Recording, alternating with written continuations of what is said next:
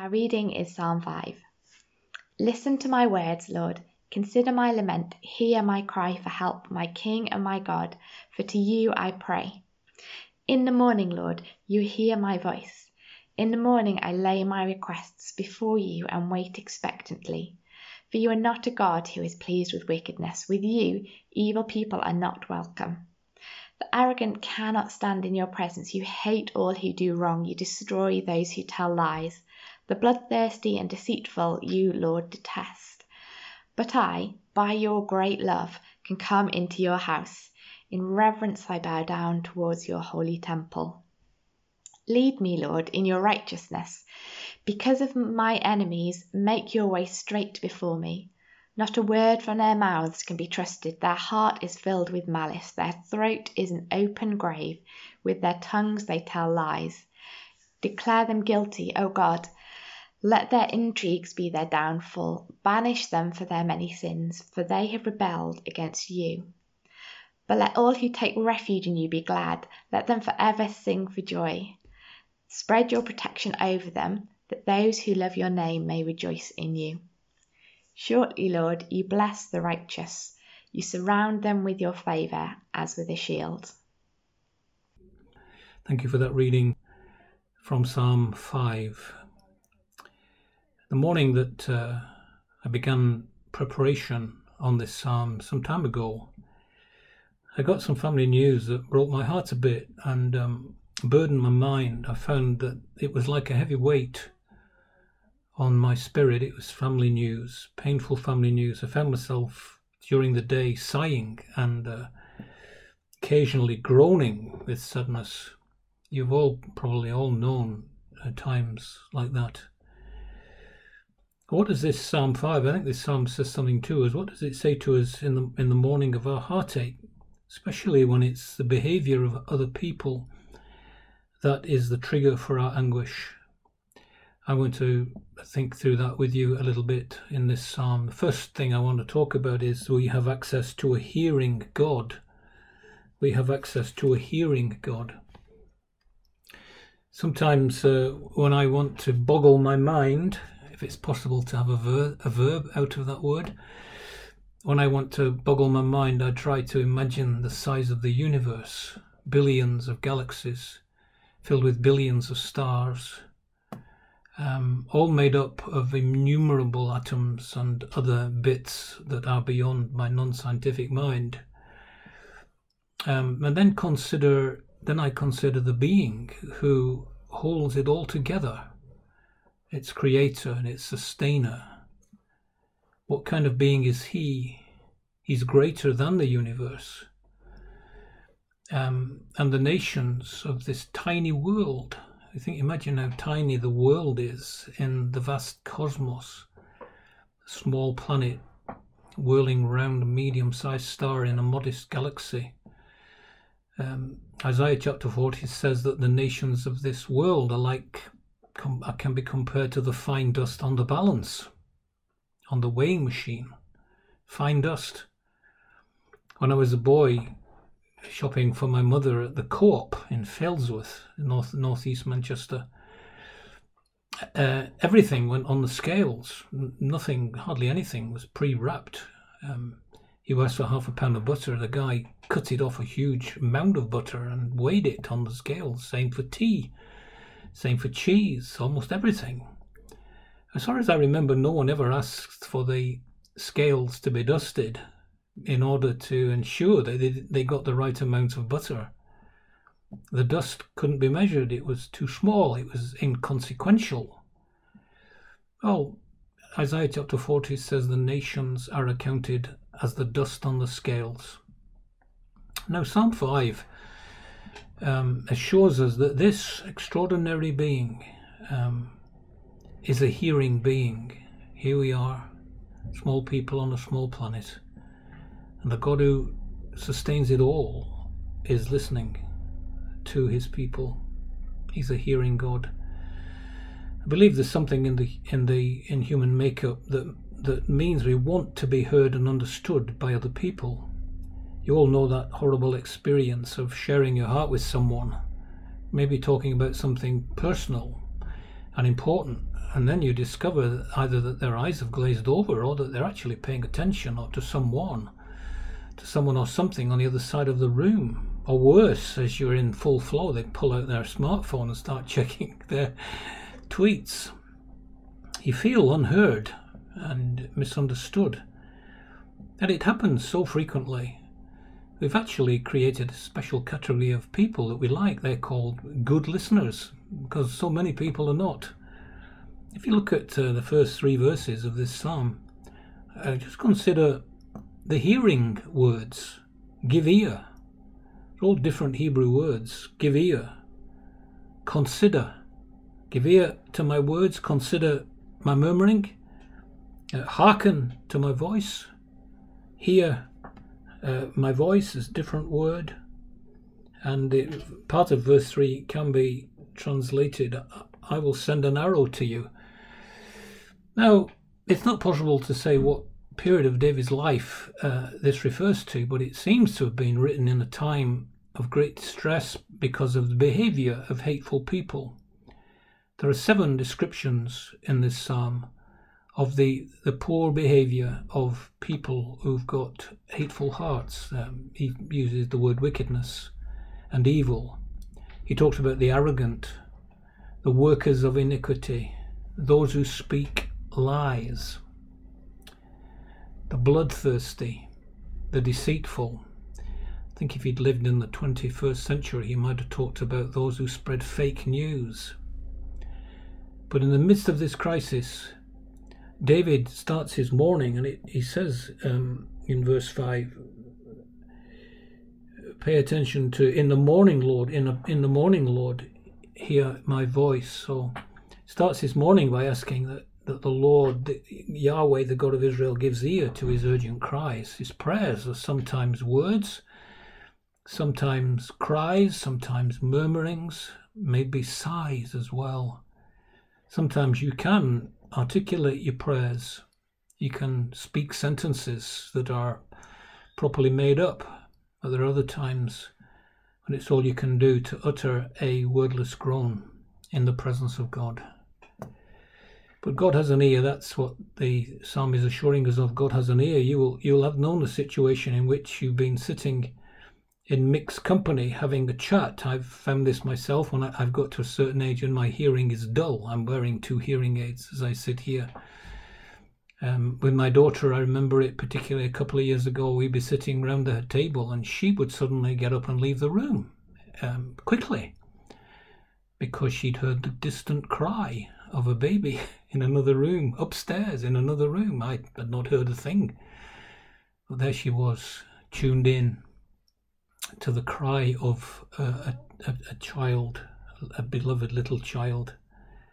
Can a woman's tender care cease toward the child she bare? Well, yeah, she may f- forgetful be, but yet will I remember thee, says an old hymn. So there is a father this psalm is showing us there's a father before whom the, the the nations, the continents are like the fine dust on the scales. He's eager to keep his ear listening, tuned in to the smallest cry of his children. So you have access to a hearing God. Secondly, I think this psalm is telling us that you have access to a holy God. For you are not a God who takes delight in wickedness. Evil cannot dwell with you. Verses 5 and 6. The boastful cannot stand in your sight. You hate all evildoers. You destroy those who tell lies. The Lord abhors violent and treacherous people. Well, we live in a day of the revenge movie. I must confess to a sort of affection for this genre, the revenge movie. We have John Wick, John Wick's 2. I think there might be a third one. The Equalizer, Taken, 1, 2, and 3. The bad man hurts the good man and he, probably his family or his dog. The good man utilizes his special gifts, how, how we all wish we had those special skills. He says, I will find you and I will kill you.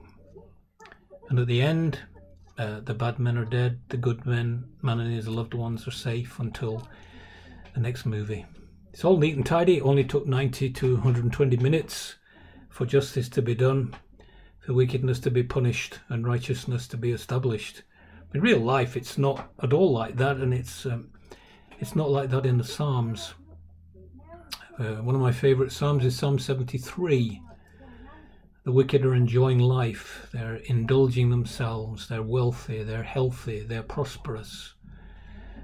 The man of God is suffering every day, wakes up every morning in pain.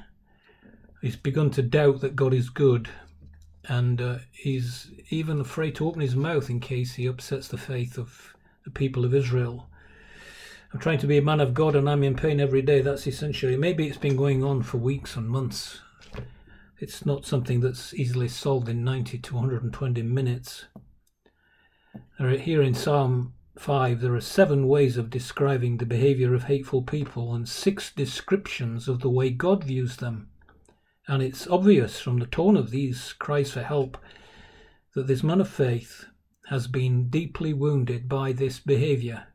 He's in anguish and he's in distress. And it's clear in Psalm 5 he's not having a quiet chat with a friend. He's crying out with a measure of um, spiritual and emotional violence. The Lord's not disturbed by that kind of anguish cry. Uh, his only hope is that God will be holy and will do the right thing. Vengeance belongs to me, says the Lord. I will do the repaying. That's what you have to take refuge in when harmful things happen to you and are happening to you at the hands of unkind people.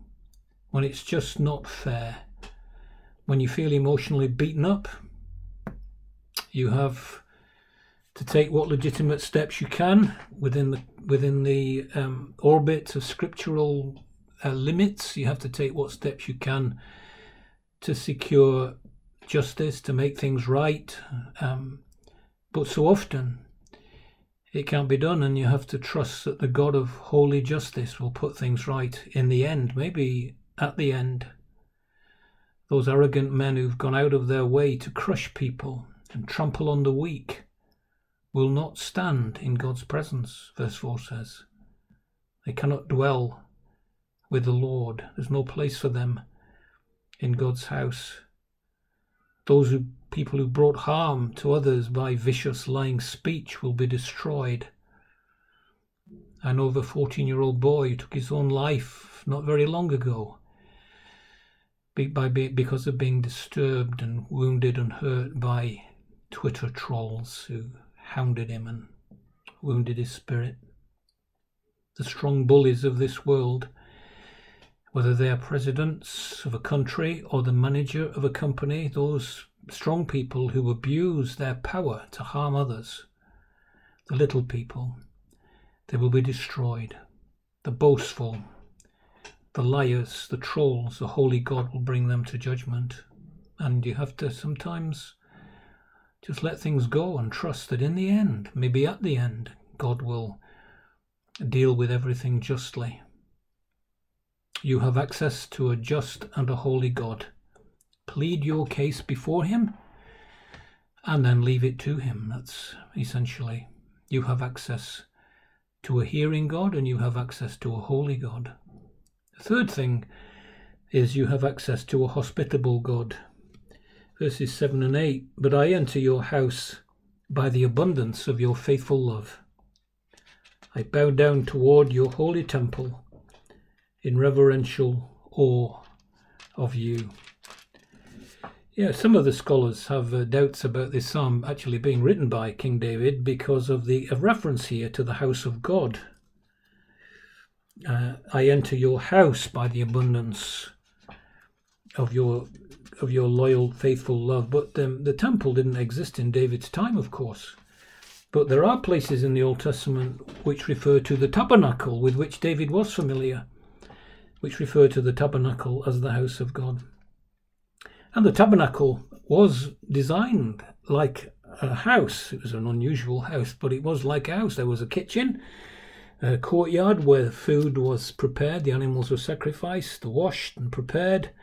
That was the courtyard. There was a dining room where there was a table where the bread was set every day, a lampstand, and a, a device to make the, the dining room smell nice. It's called a holy place. Then there was a throne room, a sitting room. There was only one seat in it, and that was God's seat. He was enthroned above the cherubim. He was enthroned above the mercy seat.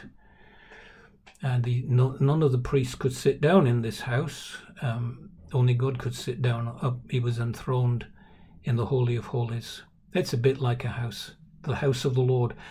Well, this is David's comfort in the day of trouble. He, he has an invitation to enter the king's house, verse 7. Um, I bow down toward your holy temple. Um, maybe he's only allowed as far as the courtyard, but this is his joy. He can approach the king because of the abundance of his steadfast love, the Hebrew word is chesed, his steadfast love. It's a very special word. And it's the abundance, it's abundant, this steadfast love. When the, when the Lord promised that Hagar in the wilderness would have an innumerable descendants, he used this word, abundance. The Hebrew word chesed refers to the covenant love of God for his people.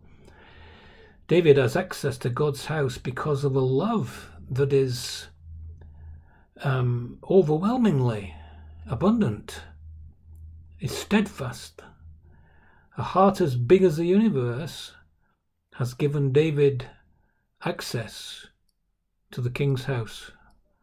That's David's um, that's David's joy and his comfort. He has access to the house and person of God.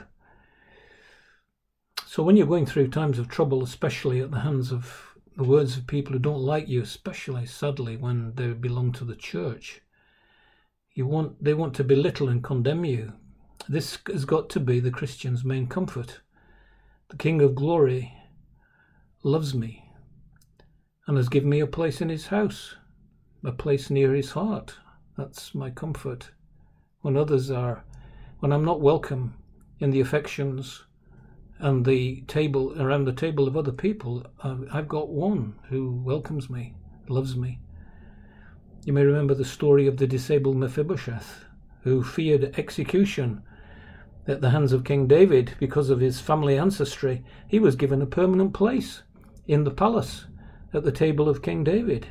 Well, you were offered a place in God's house forever.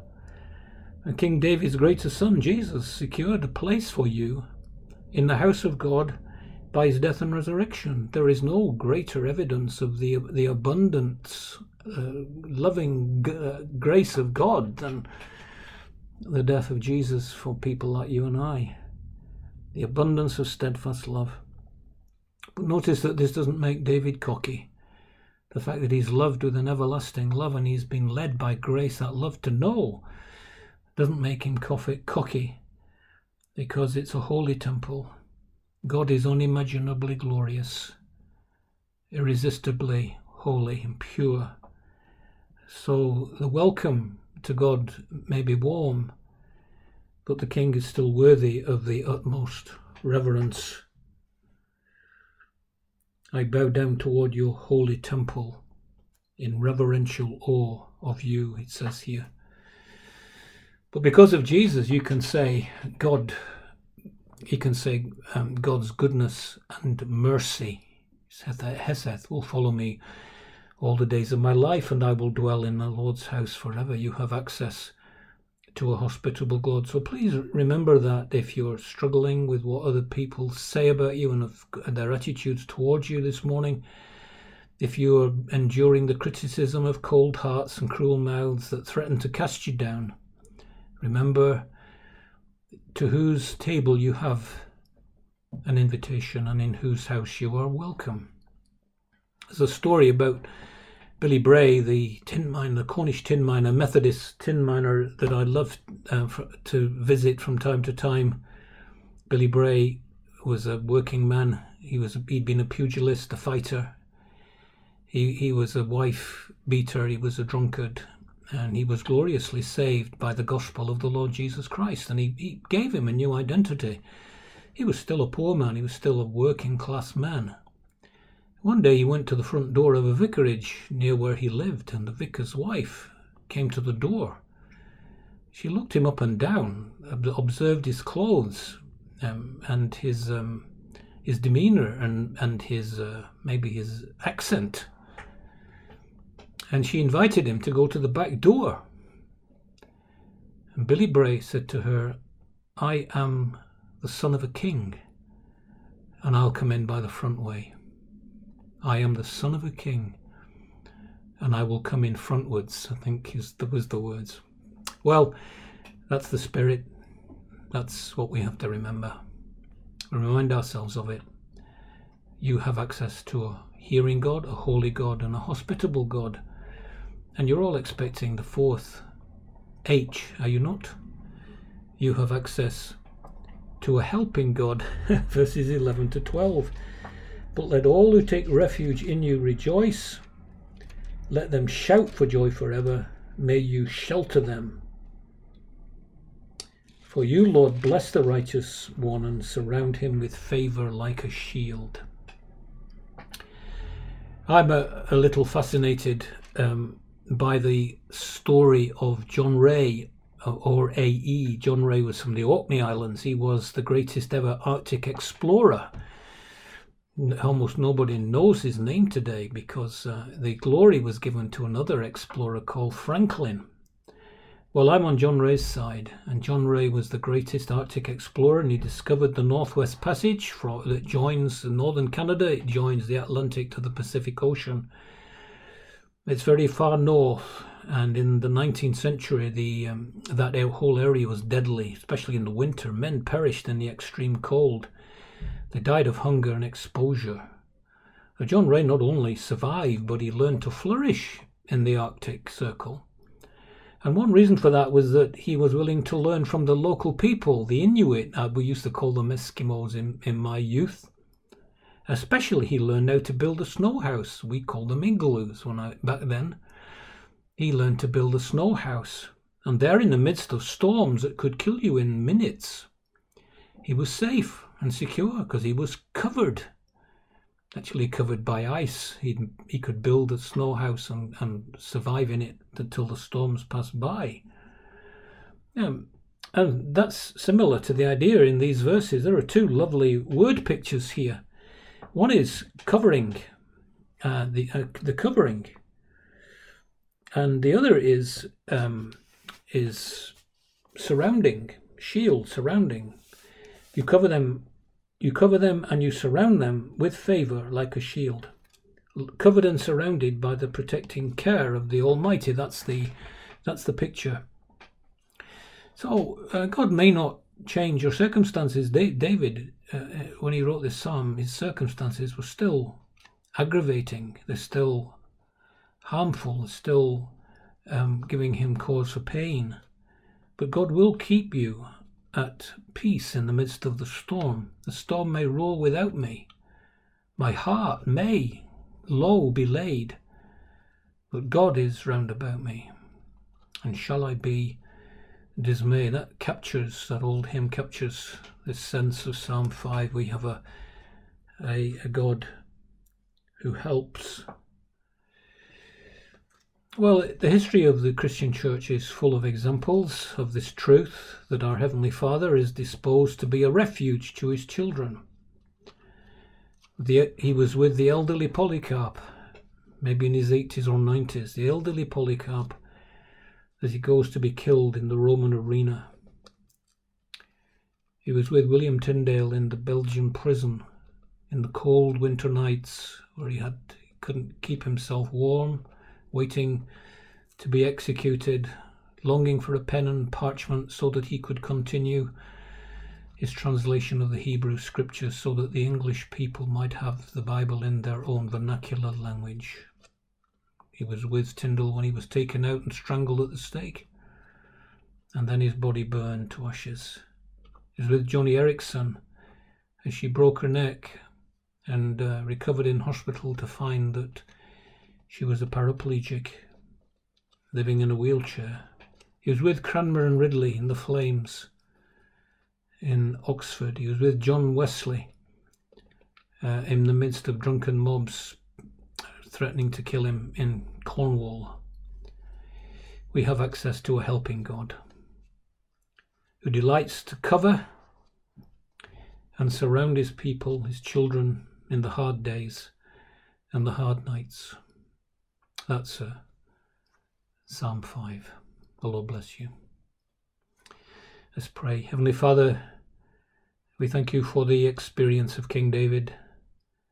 We thank you for being his help and his security, for being his vindication, for being his uh, his carer, his protector in the hour of trouble.